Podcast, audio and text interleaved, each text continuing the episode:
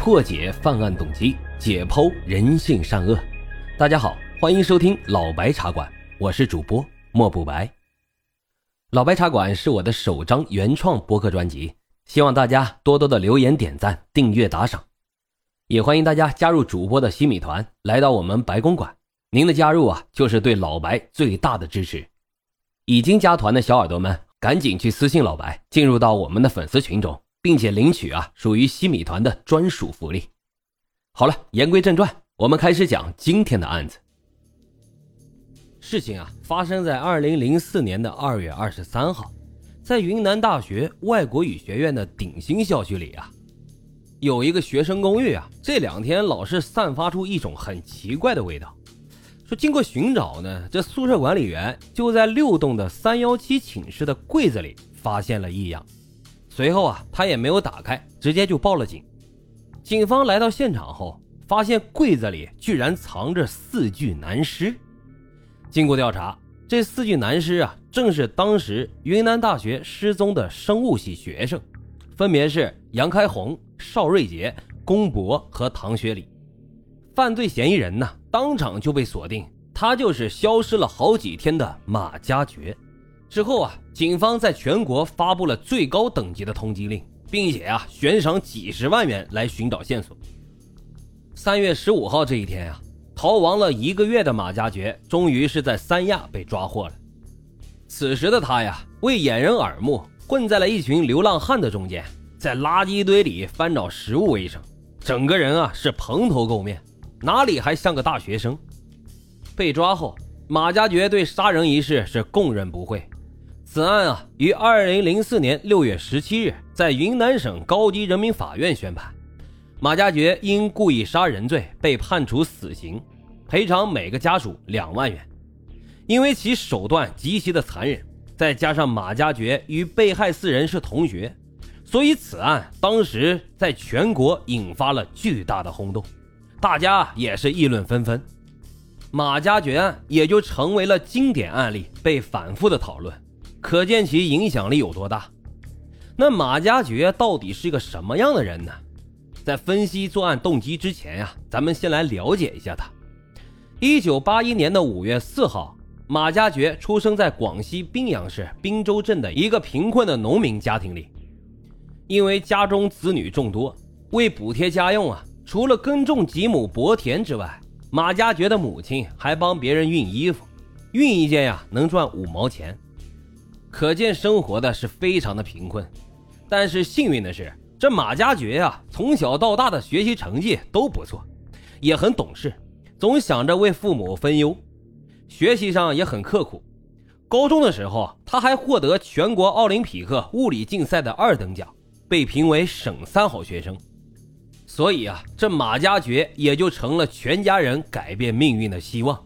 所以家里面的人呢，就算是砸锅卖铁啊，也得供他读书。高考时啊，马家爵考到了高分，以他的成绩，本可以上武汉大学、哈工大之类的重点学府，但是考虑到家里的经济条件，为减轻父母的压力，于是选择了学费和物价更便宜的云南大学，读的呢是生物技术专业。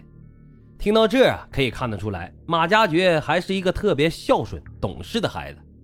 凭借申请的国家助学贷款啊，加上平时一有空他就去做苦力兼职赚钱，所以啊，这马家爵只在开学的时候跟家里拿了六千块钱，接下来的几年内啊，再也没有向家里要过一分钱。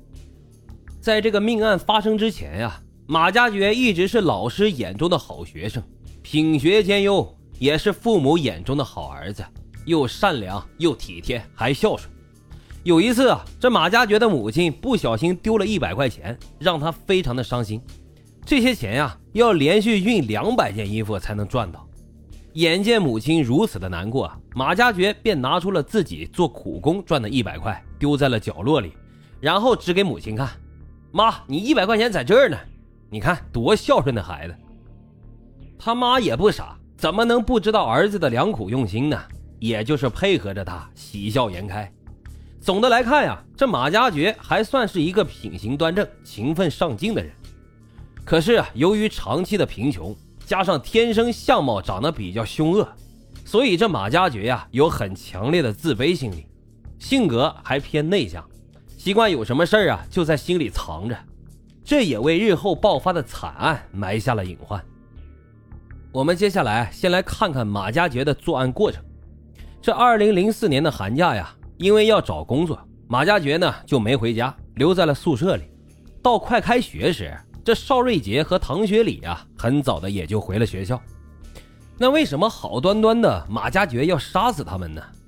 这起因啊，是因为案发前的几天，马加爵和邵瑞杰以及其他几个同学啊，在宿舍打牌。在打牌的过程中啊，这邵瑞杰怀疑马加爵作弊。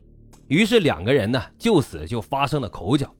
邵瑞杰气急败坏道：“没想到你连打牌都玩假，你这为人也太差了吧！难怪公伯过生日都不请你。”但是啊，令邵瑞杰没有想到的是，这句话却恰恰击中了马加爵的软肋。